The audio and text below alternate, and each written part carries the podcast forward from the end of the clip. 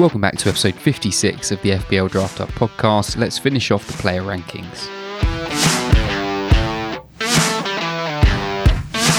Welcome back to the FPL Draft Hub podcast, the podcast dedicated to the official FPL draft game. My name's Mitch, and I'm your host. And in this episode, it's the concluding uh, part four of our updated player rankings. And in this episode, we go through the midfielders. If you haven't already gone back and listened to the first three parts, be sure to go and check them out, uh, and they'll go through all of the strikers, goalkeepers, and defenders. So, as with all of them, this is uh, assuming the picks for a 10 person draft league. So, for the midfielders, as with the defenders, I will be choosing my top 50 picks. And as with the uh, previous ones, the picks are assuming end of season totals. So, these aren't necessarily guys that you're going to want to pick up this week in the waivers. These are the guys who I think come the end of the season uh, will have the highest points. It feels like there's a lot happening at the moment. There's lots of games, uh, lots of players getting injured, and uh, lots of teams getting new managers. So whenever I uh, make some notes for these pods, it feels like by the time I actually get around to recording it, I have to go through and rewrite a whole load of them. And the usual disclaimer these are obviously just my opinion. Yours may differ. They may differ significantly for some of these players, and if so, that's that's great. Um, please don't treat my words as gospel. This is just one man's opinion, and if you agree, great. If you don't, great. So anyway, let's get into it.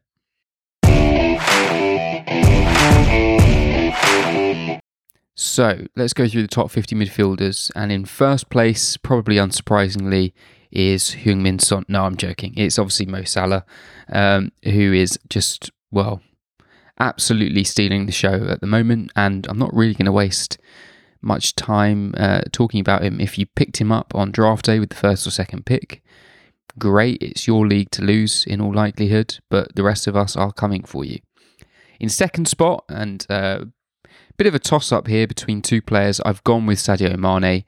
Um, he's on 71 points already, seven goals and two assists. The only thing that came into my thinking here is that Mane is probably going to be going off to the African Cup of Nations in the uh, new year, um, and so we'll miss a few game weeks there. But uh, in the long run, uh, as Liverpool going at the moment, I'd, I'd, back him to be behind Salah in the uh, end of season points totals. The player that was uh, a toss up for me for second place was Heung-min Son. He's already been involved in uh, more than half of the goals Tottenham scored in the Premier League, so imagine how many points he could get if Spurs were actually playing well. He's been one of the most solid FPL performers since being a regular in the Spurs team, and last year's 17 goals and 11 assists was massive for him. There are still a lot of big hauls to come from Son, and for me, uh, he is the best of the rest after the two Liverpool guys. This is where you really get into a debate between class and form, and the next couple of guys is is more on on how class they are rather than the form they're in. And in fourth spot, I've got Kevin De Bruyne. Um, obviously, a really disappointing start for him, but his name still has a gravitas that's really hard to ignore. At least it's hard for me to ignore. He's got two 200 plus FPL point seasons under his belt, and anyone that can get 13 goals and 23 assists in a season is not someone I'd be losing faith in in a hurry. At number five is Bruno Fernandes. Now, 33 out of the 54 points he's got so far all came in the first four game weeks when Cristiano Ronaldo wasn't in the picture. Since then, he's got just three assists, and I think he's going to struggle to hit the 200 point mark like he did last year. I still think there's a drop off after the top five to the rest, but if anyone ends up uh, being overtaken by the chasing pack, I think it's likely to be Bruno.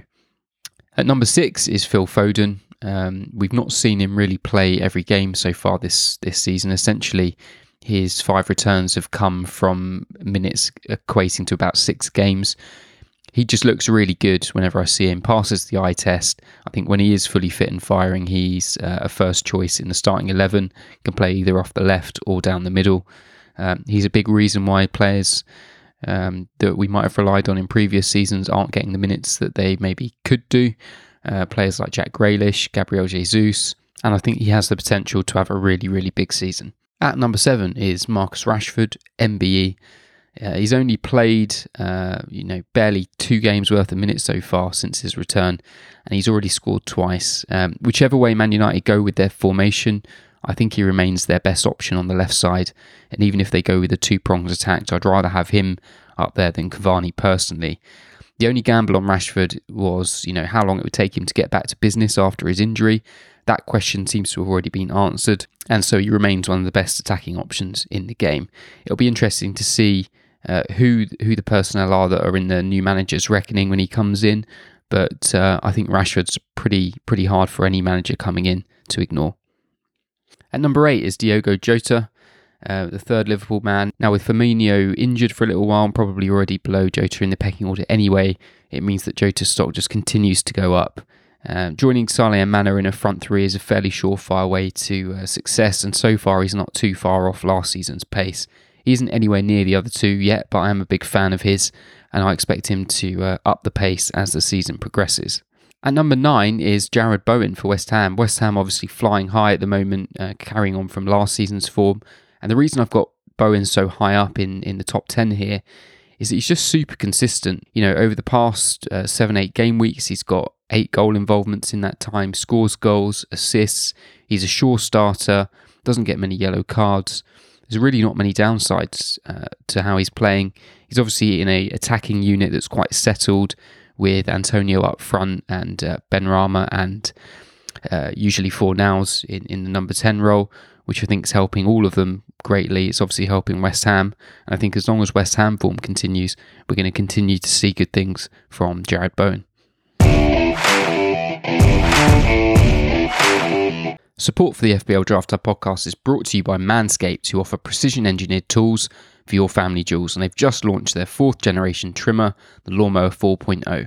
Join over 4 million men worldwide with this exclusive offer for FPL Draft Hub podcast listeners you can get 20% off and free worldwide shipping with the code DRAFTHUB at manscaped.com. I'm one of the first people to try the new 4.0 and I'm really impressed by the performance and the overall experience. The 4.0 features a cutting edge ceramic blade to reduce grooming accidents thanks to their advanced skin safe technology. If you've been using the same shaver to sort out your beard and your balls, you've been doing it all wrong. Nobody wants to end up with pubes in their mouth.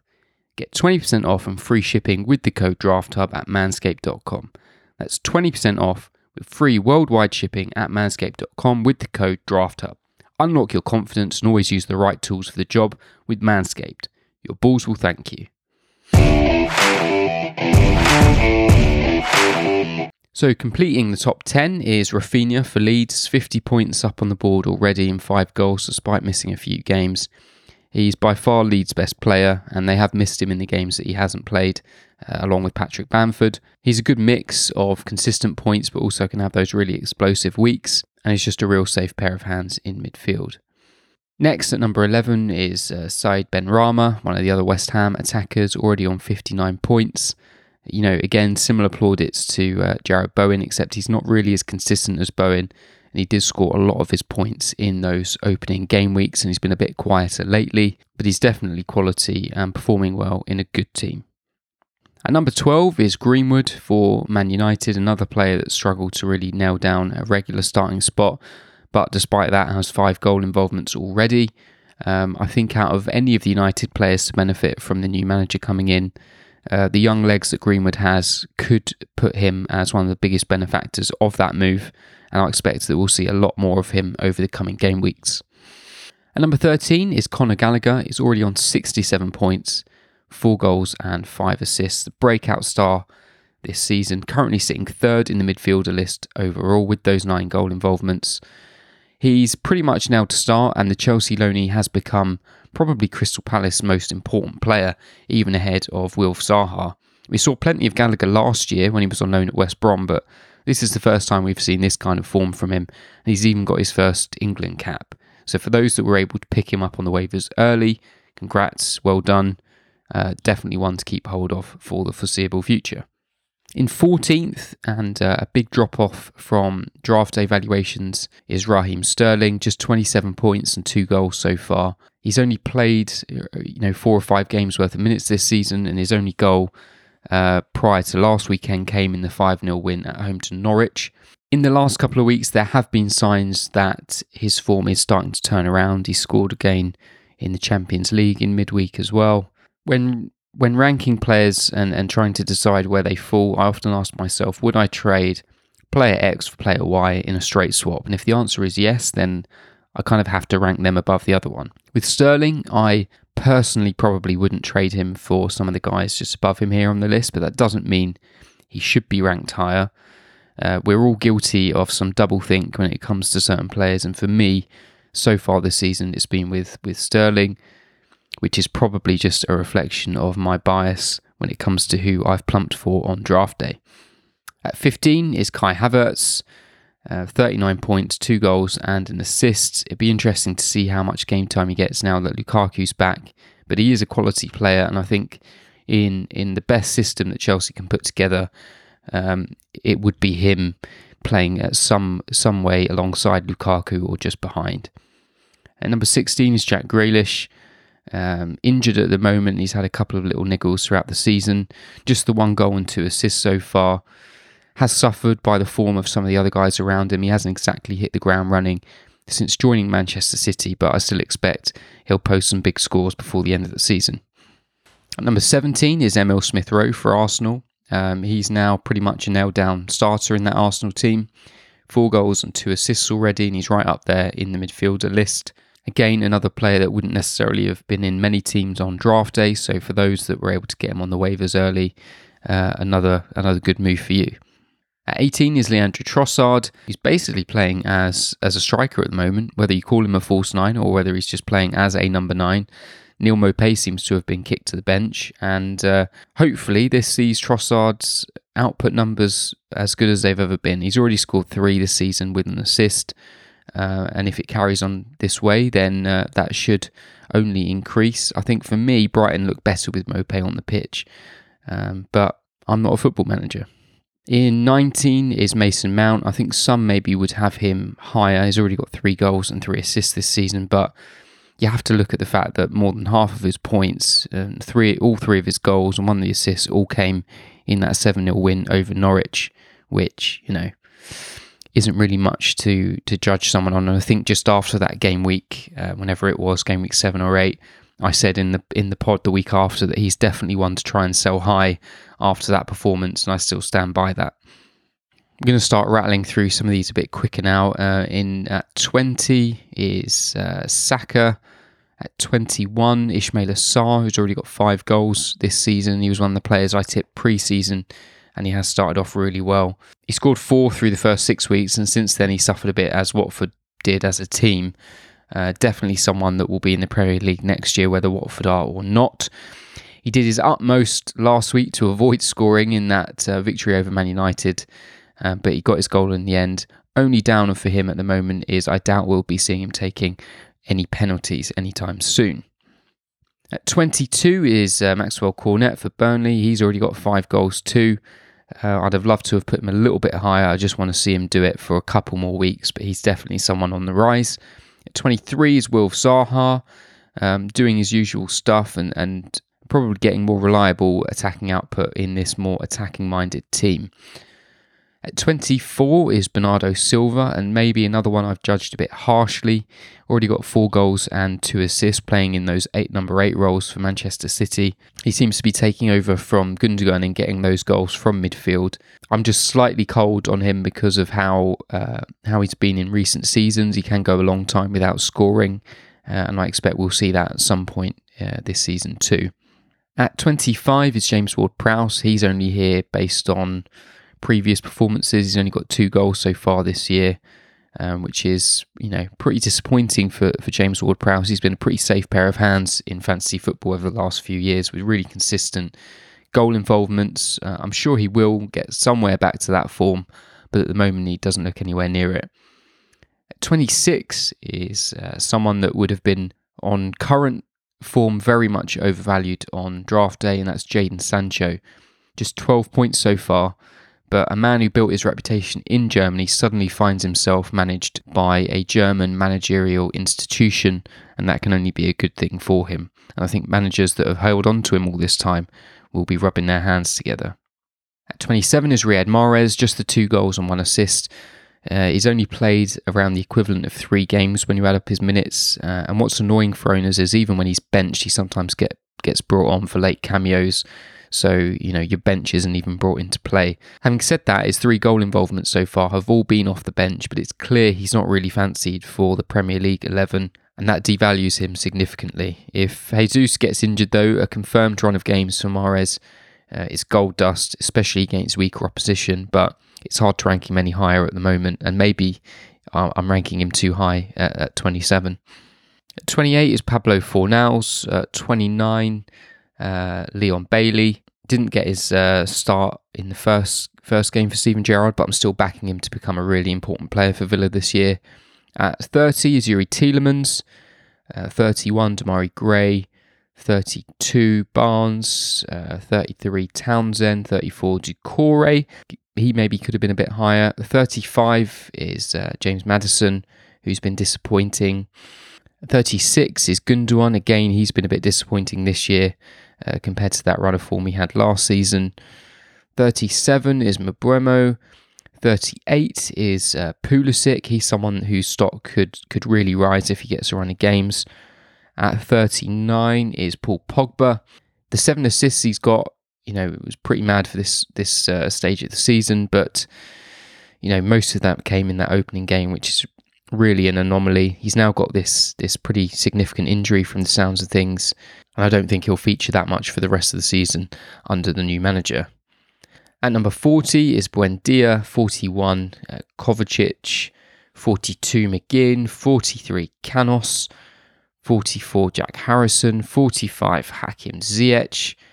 At 46 is Ferran Torres. He's, you know, he's going really well before his injury in game week four, but Still expected to be available for a good chunk of the latter half of the season after he turns from that uh, what sounds like a broken metatarsal that he sustained on international duty. Definitely one to look for early during the festive uh, waiver madness. 47 is Jesse Lingard. Mainly just creeps onto the list for you know his potential if he gets a January move or his fortunes change under the new manager. At 48 is Eze. 49 is Lookman and at 50 is Nathan Redmond. Blah. Some of the players who just fell off the list at the end uh, Olise, Ryan Fraser, Hudson Odoi, uh, Matthias Klich, and Podence for Wolves, but minutes just not consistent enough for them at the moment.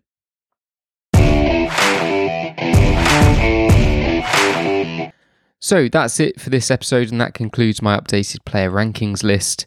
I'll probably look to review these lists again at some point after all the New Year fixtures are done, maybe towards the end of January when maybe we've got a, an FA Cup week or something like that. So I've got a little bit of time to go through the list, and probably by that point we'll be, uh, you know, around two thirds of the way through the season. So it'll probably be the last time we can analyze them this year before the final push.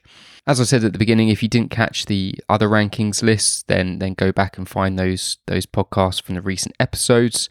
Head over to fpldrafthub.com if you want to see the full list on the screen, and that link is in the description below. While you're over there having a look at the list, make sure if you haven't already, you sign up and then you get access uh, completely free to the My Draft Hub feature, which gives you personalized stats for your team and league, which you won't be able to find anywhere else and will help you get the edge over your draft league rivals. Also, as I said on the Game Week 13 preview pod, the game weeks are fully stacked over the next few weeks. There's not a lot of time between uh, one game week ending and the next one beginning, which means waiver deadlines are going to be coming at some slightly obscure times than what we're used to.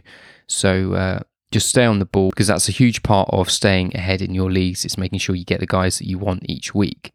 So if you are listening to this uh, over the weekend whilst Game Week 13 is on, take this as an opportunity and a reminder to go and pencil in some waivers for Game Week 14 now. So hope your waivers went well for Game Week 13 and the points are already rolling in by the time you're listening to this. Stay tuned because the Game Week 14 preview pod will be out very shortly. And as always, stay shook.